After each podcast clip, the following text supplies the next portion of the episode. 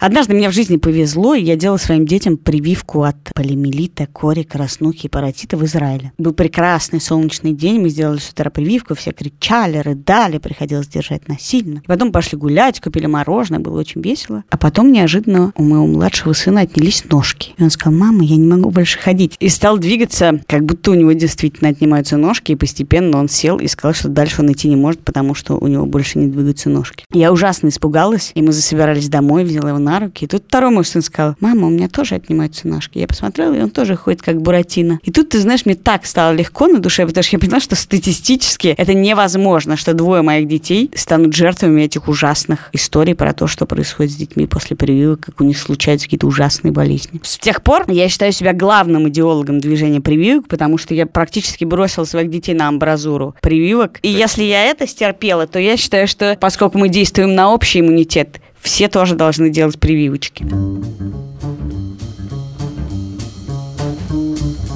Это подкаст «Так вышло». Я Андрей Бабицкий. И я Катя Крангаус. И мы сегодня говорим про самое важное. Про самое горячее. Самое горячее. Самое опасное. Безопасно. Об этом мы еще поспорим. Про прививки. Можем ли мы заставлять других делать прививки? Особенно если мы уже сделали, а они еще нет. Ну как, короткий ответ – это сложно. Но, в принципе, я понимаю, почему это можно делать. Ну, расскажи. Потому что, с одной стороны, это дико бесит. Значит, если отвязаться пока от всего этого информационного фона, который на нас вываливается, а мы чувствительны к информационному фону с тобой, то чистая доказательная часть истории такова. Прививка – это штука, которая тебе помогает только в том случае, если тебя потом попытаются заразить. Иначе в холостую ты просто. Иначе в холостую, да. Но вероятность, что тебя пытаются заразить чем-нибудь обычным, она довольно высокая. Короче, если ты живешь в большом 10-миллионном городе, то лучше привиться. При этом у прививки могут быть какие-то побочные эффекты, но они совсем, совсем, совсем пренебрежимы. Статистически пренебрежимы. Это значит, что они есть, но пострадает от них пренебрежимое количество людей. Да, но... Для тебя пренебрежимое, а для кого-то очень даже ценное. Я это очень понимаю, но я при этом считаю, что если родитель сдувает своего ребенка пылинки, то ребенок у него точно загнется в 35. Потому что ребенку надо жрать землю, падать в песочницу с горки. То есть землю будете жрать, это как бы забота о детях и о народе своем. Я не мыслю в категориях народа никогда, но вообще-то родители, которые говорят, что моей кровиночке даже укольчик повредит. Слушай, ты передергиваешь. Во-первых, как ты не мыслишь в категориях народа, если вообще смысл прививок, он в категории вида. Если мы сейчас обколем прививками 90% детей, или сколько там надо обколоть, то мы победим корь. Как Подожди. мы победили оспу. Подожди. Есть рациональный аргумент, чтобы делать прививки. И он состоит в том, что вероятность, что у тебя будут осложнения от кори, многократно, на много порядков выше, чем вероятность, что у тебя будет осложнение от прививки от кори. Поэтому рационально сделать прививку от кори. Это чисто рациональный аргумент, который применим отдельно к каждому человеку. И если ты заботишься о ком-то, то ты должен его также применять. Ты должен оценивать не свое сердечко, страшного ребеночка иголочку, а рациональный аргумент. Ничего себе, ты когда-нибудь держал насильно ребенка, которого эта иголочку тыкает? Я колол такие вещи в попу своей дочери. Короче говоря, смотри, если я уколола своего ребенка от кори, и он, значит, не заболеет корью. Какая мне разница, кто там будет болеть корью? Почему ты считаешь, что мы должны всех заставить? Я человек прогрессивный, у меня есть возможность колоть моим детям хорошие вакцины. Была возможность до этого момента, теперь я живу в России, и здесь я вижу, какой дикий ажиотаж случается, когда куда-то выбрасывают хорошую вакцину, и все бегут, бегут, нам, нам, зомби такие, нам, нам дайте, мы хотим выжить, только мы хотим выжить. И... Вот, это, Егор, рациональный. Да, рациональное поведение. Какое дело до того, что происходит с остальными людьми. Почему? Почему действительно ведущий этического подкаста Екатерина Крангаус задает вопрос слушателям? Почему нам должно быть дело, что происходит с другими людьми? Ну просто представь себе, давай перейдем к первому кейсу, который мы будем с тобой обсуждать. Вышка 400 человек отключила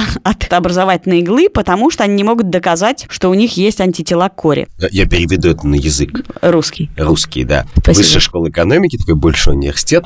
Там вроде бы случился эпизод кори, и всех студентов, магистров по голове бакалавров, которые не могли доказать, что у них сделана прививка от кори, они отстранили от занятий. То есть вышка предполагает, что 400 взрослых человек не могут сами решать, заболеют они корью с возможными последствиями или нет. Ну да, и совершенно очевидно, что в вышке это была часть некоторого социального инженеринга. А почему я должна Ты предоставлять не должна. такую Во-первых, магистры и бакалавры, они же взрослые. Знаешь, как там унижают вышки с утра до вечера по разным поводам и без. Так вообще, что это такое? Это мой выбор или где-то в законе прописано, что я должна это делать? Нет, нет. В законе законе нигде это не написано. Есть моральный аргумент в пользу того, чтобы делать прививку, даже если рационально ты считаешь, что тебе она не нужна. Или в том, чтобы, по крайней мере, увеличивать число привитых людей вокруг. И он состоит в том, что прививки работают тогда, когда большая часть населения привита. В коллективе людей, в котором привита большая часть, эпидемия как бы не развивается просто. Если это действительно большая часть, подавляющее большинство людей. И поэтому, с точки зрения людей, которые прививаются и начитались книжек, с их точки зрения, как бы есть люди, которые в окопе,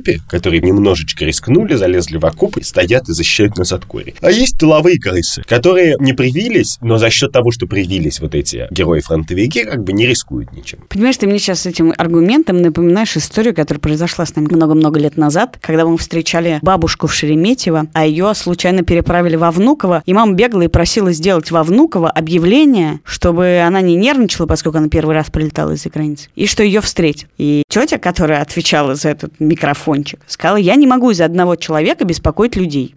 Вот ты как бы говоришь, что есть какие-то эти люди конкретные, и они нас не интересуют. Нас интересует статистическое большинство. А что конкретный человек... Ну, представь себе, нормальный родитель вообще-то, когда у него рождается ребенок, знаешь, что хочет? Чтобы он жил. У него нет идеи, э, не оставить ли мне немножко шансов, чтобы ты помер маленьким. Вот в это я не верю гораздо больше, чем я не верю в то, что человек без нет, ну, прививки... Я не использую этот жуткий аргумент, что люди, которые не делают вакцину, убивают своих детей. Конечно, нет. Если они живут в современном большом городе, ты назвал их крысами.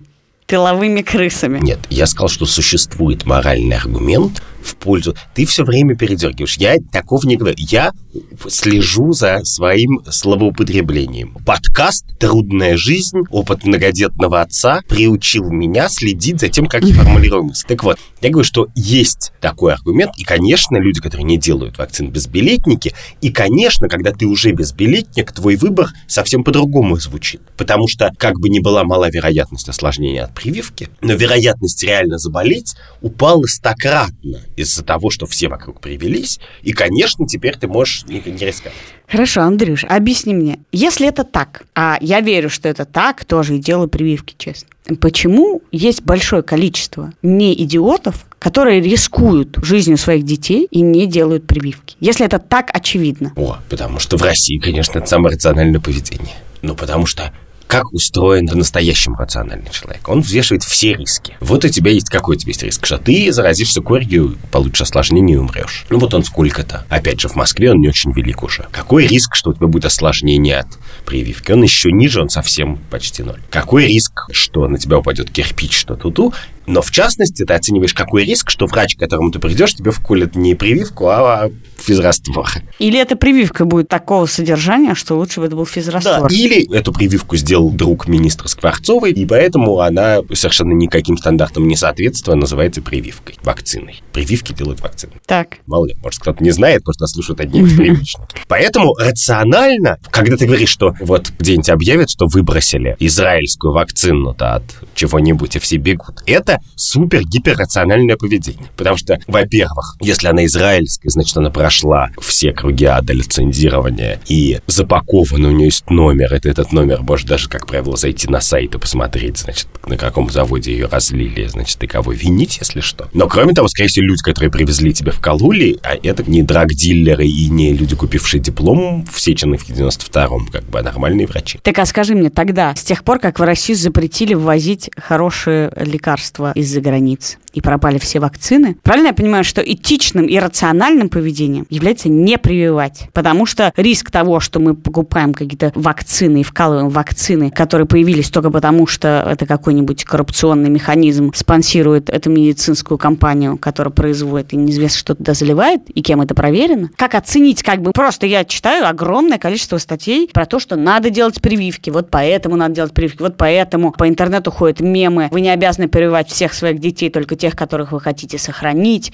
и тому подобное остроумные шуточки. Но не является ли на самом деле самым разумным поведением просто не двигаться с места, пока все это не изменится? Ну, погляди, разумным поведением является, и мы это наблюдаем. Вообще людям свойственно массовое разумное поведение. Массовое разумное поведение русского человека состоит в том, что если у тебя ничего не отвалилось, лучше не идти к врачу. Ну, как пользование полицией, медициной, какими-нибудь еще судами, институтами, да, судами, да, что есть только такая крайняя точка, в которой, ну, уже тебе ничего не помогло, а вось может в полиции Да, помочь. поэтому, в принципе, мудрость русского народа тут абсолютно хорошо работает. И поэтому, конечно, люди массово не делают прививок. И, как правило, они даже не делают из этого никакой интеллектуальных оправданий.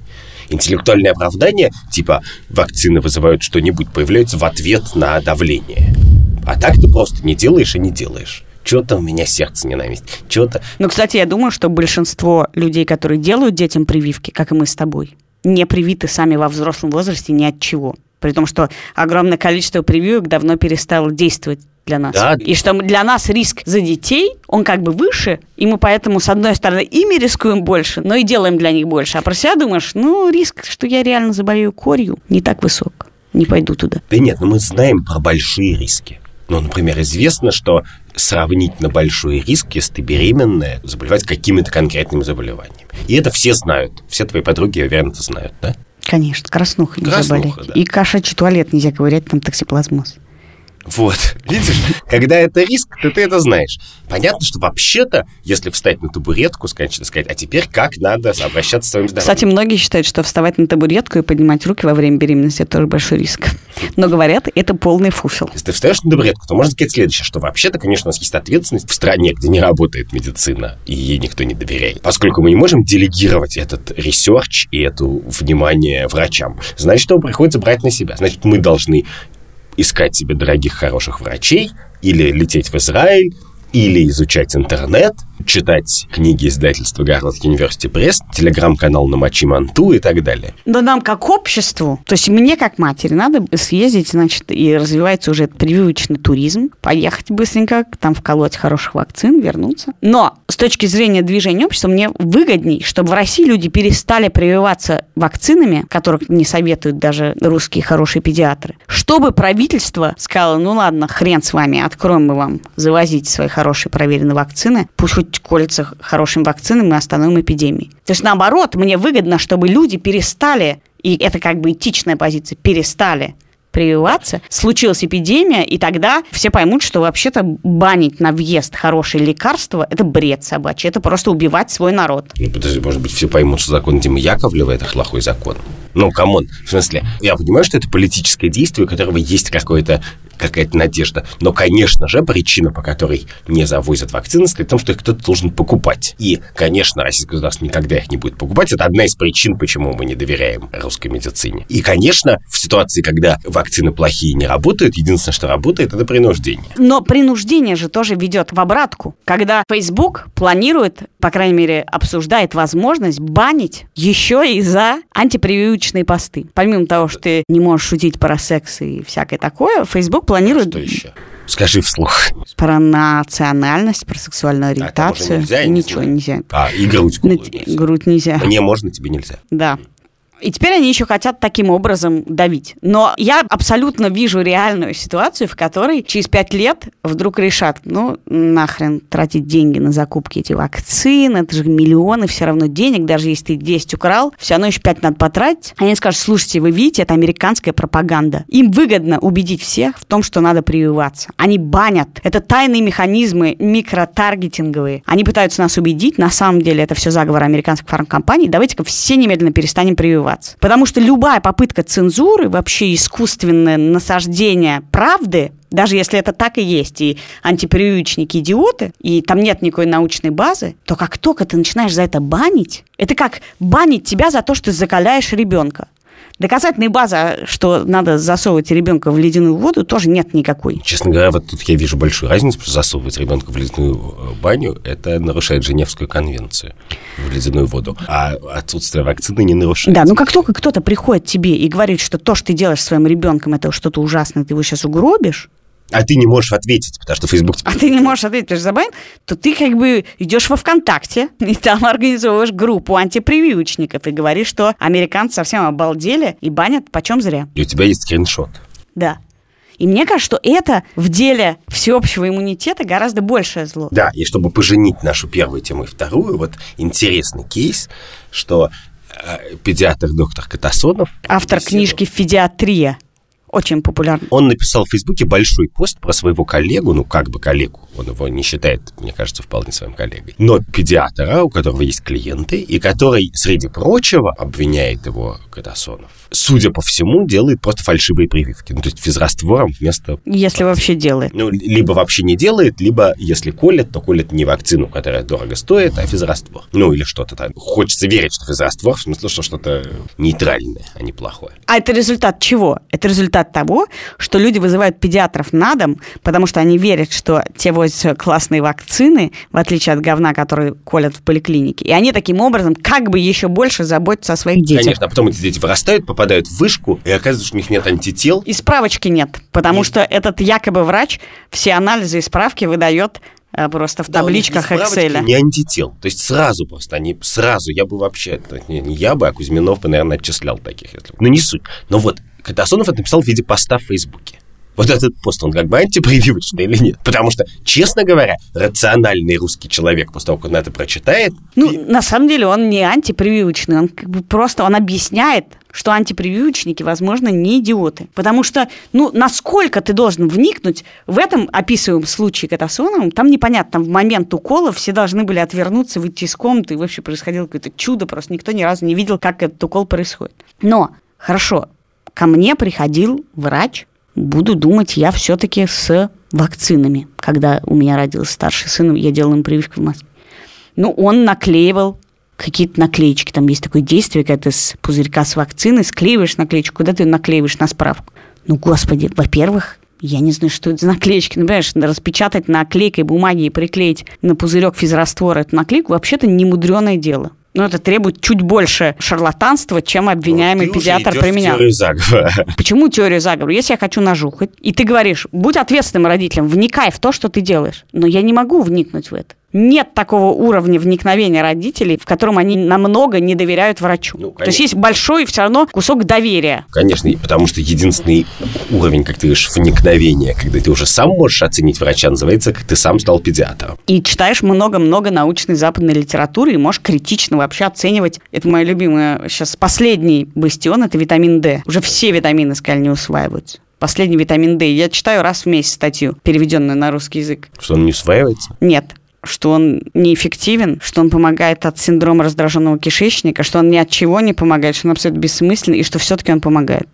Но только в жидком виде. И поэтому медицина – это вообще какая-то бесконечная серая зона, где ты просто слепо выбираешь какую-то идеологию или какого-то врача. И он говорит тебе, фигарь прививки. Катасон говорит, фигарь прививки. Потом Катасон говорит, слушайте, но только те прививки, которые от гриппа начинают фигарить на каждом углу, не надо, не делай, это хуже, это плохо. И вообще советские прививки русского производства лучше в детей не вкалывать, потому что риск побочных эффектов, типа, что у них ножки отнимутся и не, и не примутся потом, выше. Ну, мне кажется, там просто больше риск, что это просто бодяга какая-то. Да. Поэтому вообще считать, что русский человек должен кого-то прививать, мне кажется, очень вредно. И осуждение тех, кто этого не делает, тоже дико вредно. Но важнее даже, мне кажется, что интересная тут часть даже, это не что должен русский человек делать, а откуда он может узнать, что ему делать. То есть я, значит, кандидат биологических наук, у меня много знакомых врачей, я читаю по-английски какие-то технические тексты, я могу как-то прийти к какому-то мнению, которое похоже, ну, по крайней мере, понять, в чем состоит научный консенсус, хотя, возможно, я понимаю его не вполне. Но вообще-то человек не должен так жить. А ты знаешь, кстати, что, скорее всего, люди принимают такие решения пакетно. Типа как? Что у тебя есть очень много убеждений. Эм, нехорошо избивать геев, не надо пить Linux, потому что где-то прочел, что он не работает. Рожать лучше в роддоме, потому что дома опасно. Также политзаключенный это вредно. Оп-оп-оп, и тут у тебя вылезает Катасонов. А, и не надо называть детские половые органы крантиком.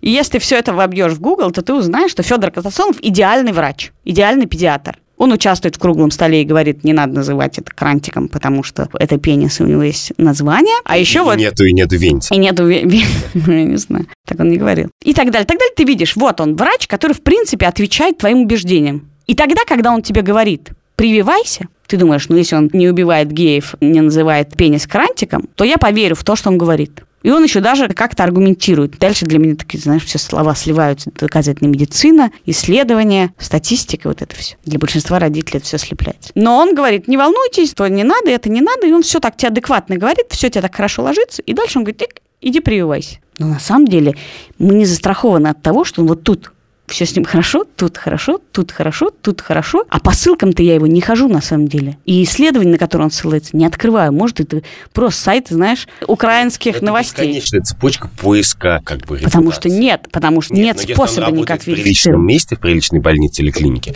то, то ты можешь надеяться, что его коллеги по клинике прошли по этим ссылкам, прежде чем его нанять и дать ему большую зарплату. Ну, например. Или если у него есть диплом приличного места, то ты можешь понадеяться, что этот диплом нельзя купить. Ну, только так. Ну хорошо, а скажи мне, кто несет ответственность за детские прививки? Кто? Ты нас мягко подводишь к последней. Да, довольно необычный. Довольно необычной, которая вызвала бурю на Reddit.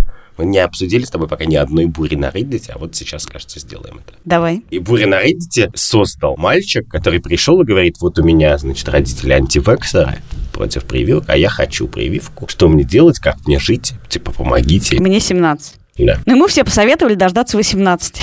Да, да, да, да. Как многие советуют в таких случаях. Ему посоветовали дождаться 18, но, в принципе, в некоторых штатах США можно делать прививку, еще что-то, если тебе нет 18. Например, прививку от гепатита точно можно. В Калифорнии, ну, там, я прочитал какое-то количество прессы, и у меня случайные примеры, а я не знаю все картины. Но интересно, что, блин, тебе 17 лет. Ну, в принципе, в 17 лет, мне кажется очевидным, что человек должен иметь любое право на Земле. Поменять пол, накачаться ботоксом, сделать... То есть ты предлагаешь снизить возраст согласия на прививку? На собственное здоровье. Как На бы. как, до когда? До какого уровня? Ну, не знаю, я такой могу провести несколько мыслей. В 17, очевидно. В 10, Наверное, нет. 11. Но вот там сложная практика, потому что теории у меня, конечно, нет. И главная прививка – это очень низкий как бы уровень вмешательства. То есть я думаю, что право человека принимать такие решения, оно наступает чем раньше, чем менее рискованная эта операция. И сделать прививку – это менее рискованная вещь, чем, я не знаю, даже выбить тату. Ну, то есть теоретически ты готов в 10 лет дать право человеку делать прививку вопреки воле родителей. Нет, если нет, то только потому, что мне кажется, что им будут манипулировать учителя там. И... Нет, просто ты понимаешь, что давая право ребенку сделать прививку против воли родителей, ты даешь ему право не сделать прививку против воли родителей. Да, конечно. И вот тут уже очень странно, потому что если ты даешь